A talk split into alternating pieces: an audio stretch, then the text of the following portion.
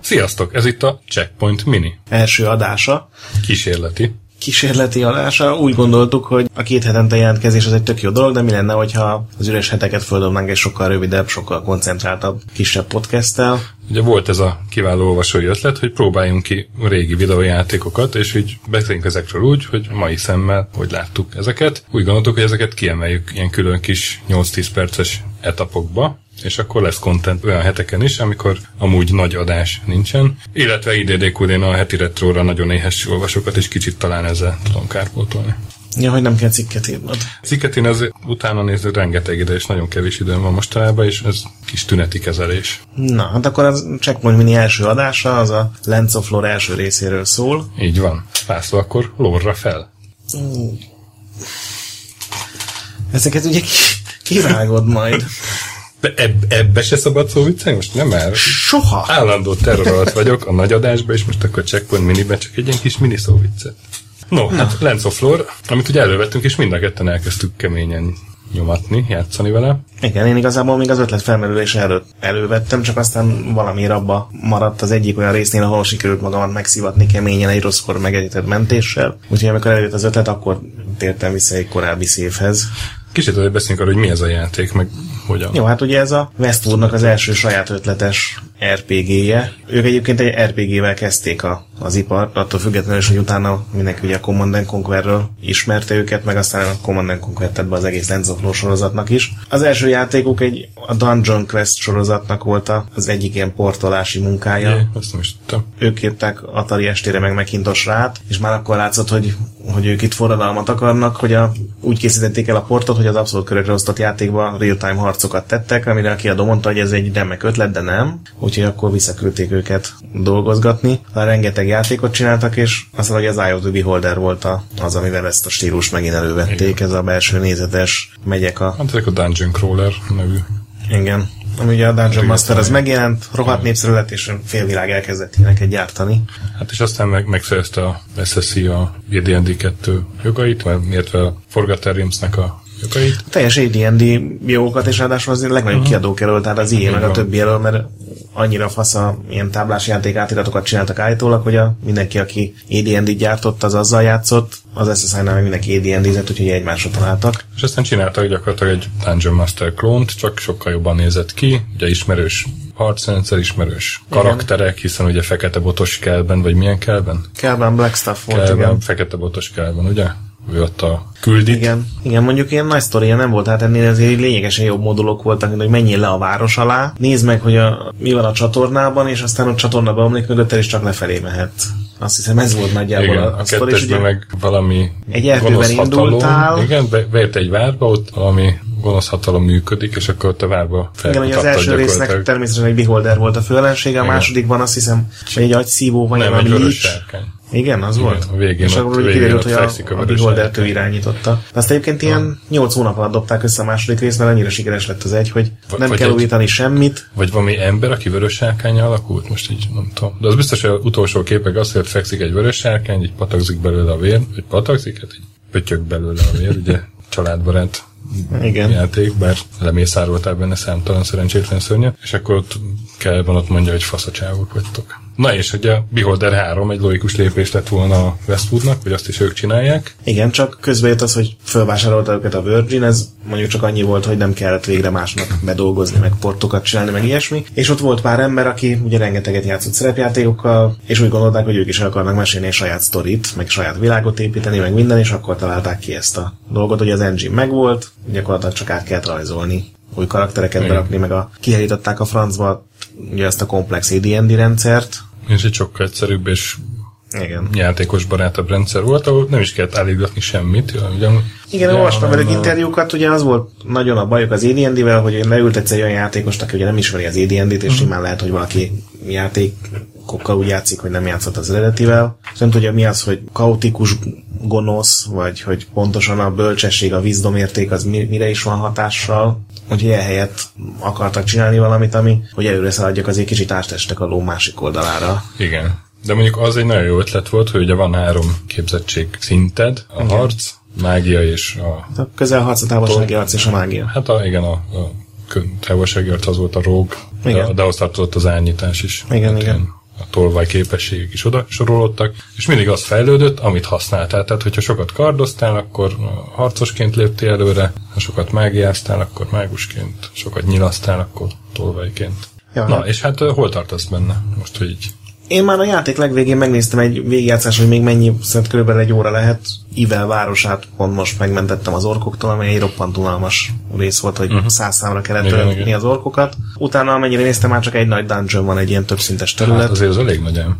Jó, te végigjátszottad. Mert ugye is végigjátszott a De egyébként nem egy ilyen nagyon monumentális játék, szóval én azt mondom, hogy szerencsére, és nem csak azért. Igen, nem. igen, tehát Szóval ilyen pont, 10 óra körül. Pont, pont Lehet. annyi volt, amennyit így még bírtam belőle. Kétszer húztam nagyon fel magam, egyszer úgy általában a tárlista, tehát az inventory a kezelése, len egy hosszú, végtelen lapozgatós. Hát az a baj, nem is rész. végtelen. Hogy Nem is végtelen, igen, tehát, tehát egy idő után visszakerülsz az elejére, és akkor kiderül, hogy nem szedhetsz fel akármennyi páncélt, meg fegyvert, amit jó pénzére adsz aztán a kovácsnál, hanem tele van Igen, a viszont amit eldobsz, az minden ott marad.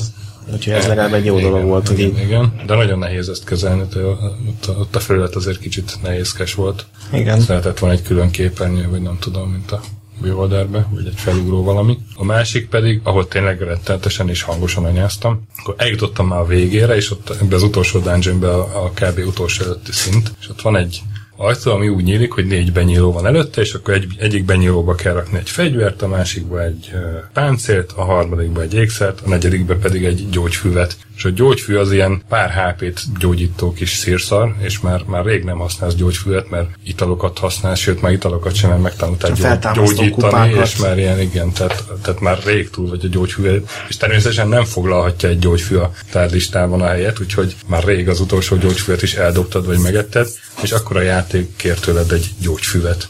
És akkor hát két lehetőség van, vagy visszamész a, a utolsó dungeonből, akár a játék közepéig, ami utolsó olyan rész volt, ahol szerezhettél gyógyfüvet, vagy, és itt jött a kiváló ötletem, hogy előveszem a régi Hexa Editor Skilleket. skilleket, és behekkelek magamnak egy, hát egy gyógyfüvet valamelyik üres ö, slot helyére. És akkor hát nyilván kicsit azért megkoptak ezek a tudásaim, elkezdtem így utána keresgélni, és az első találat, ami volt a Scotia, ugye úgy hívják a gonosz boszorkány benne, a Scotia nevű Lens of Lore hackerő túl, Legalább bármit egy-két kattintással belehekkelhetsz, úgyhogy ezzel gyorsan megoldott a problémám. Egy meg kicsit el is szomorodtam, hogy így a Google elvette előlem a hexaditor képességek felújításának lehetőségét, de hát választhattam volna ezt, hogy nem használom a skósát, de Ja, hát egyébként Tudod, ilyen idegesítő dolgok voltak benne, tehát ugye van egy mocsár, ahol van egy ilyen barátságos, kiderül barátságos lények, Igen. akikkel összehaverkodhatsz, és össze is kell haverkodni, mert tőlük kapod meg az egyik létfontosságú cuccot. Volt olyan, hát amikor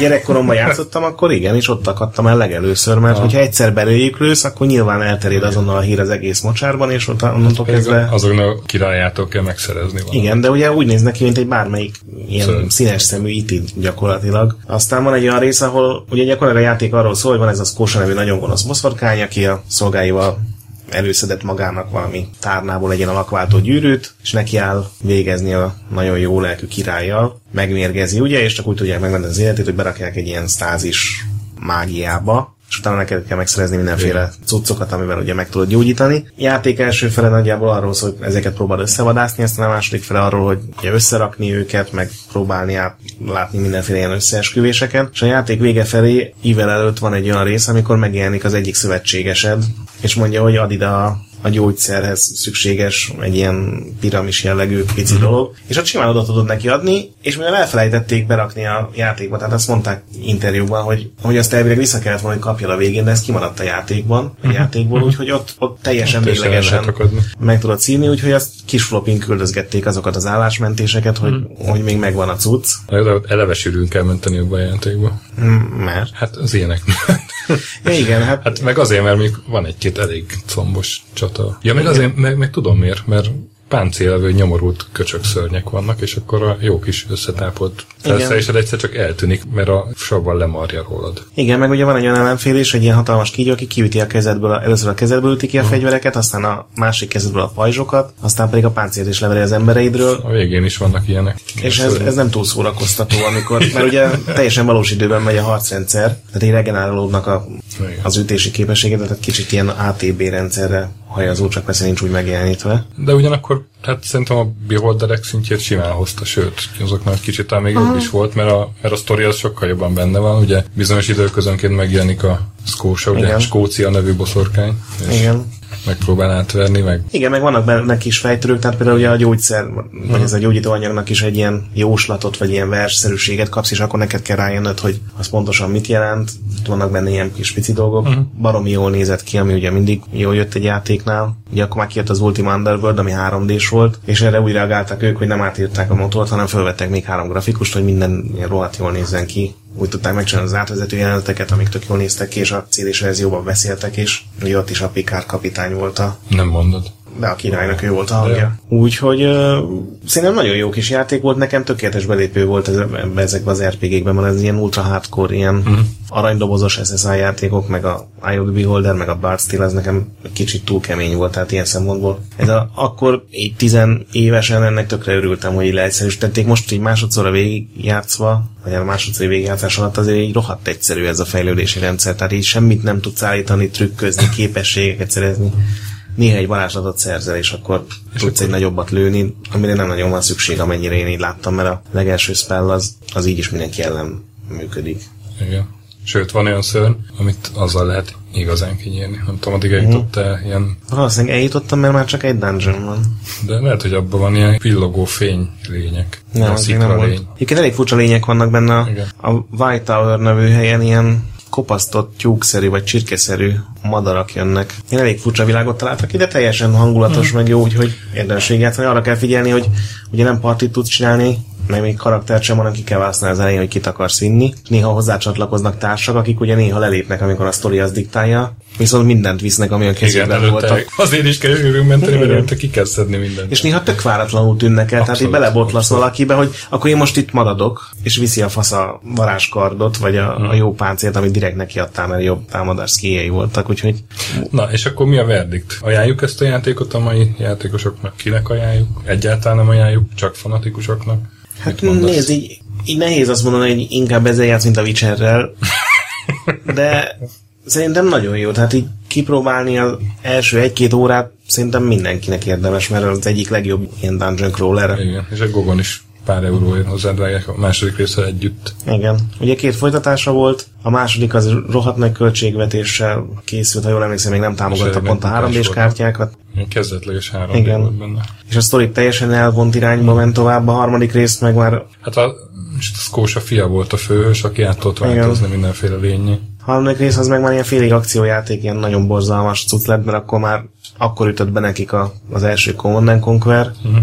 és akkor már senki nem akart azon dolgozni, vagy hát senkit nem hagytak szinte azon dolgozni, mert mindenkinek ugye az új kiegészítőket meg Első Command Conquer. Ez 94 vagy Akkor Reda lehet valamelyik, akkor lettek igazán sikeresek, ugye akkor kellett elkezdeni gyártani sorozatban kiegészítőket, konzolokra is megcsináltak mindent. Ez a, amit interjú, amit mondtam, abban mondták, hogy gyakorlatilag a Command and Conquerek sikere uh-huh. nyírta ki, mert azzal kell foglalkozni, nem jutott idő rá, meg pénz. Az első rész az mindenképpen ajánlott szerintem teljesen Igen, jó. én is. Hát aki a szerepjátékokat szereti, az, és kimaradt esetleg neki, szerintem bátran próbálja. És még ma is rohadt jól néz ki, tehát ez a stílusos kétdés megrajzolt Hát ez grafika. a pixeles, igen, igen. Hát pixeles, És igen. most már egy kicsit nagyobb játékteret így láttam volna. Tehát egy csomó mindent elfoglal a képernyőből a varázslatlista, meg a tervlista, meg mindent, tehát picit nagyobbra húzva. Egyébként pont az jutott eszembe, hogy pixel grafikát. Igen, meg ugye az irányítás is, ugye ezekkel az irányokkal, amit át lehet ugye rakni, hogy a rendes VASD-vel tudja uh-huh. rövid, de szerintem egy ilyen tableten tök jól tudna működni ez a rendszer.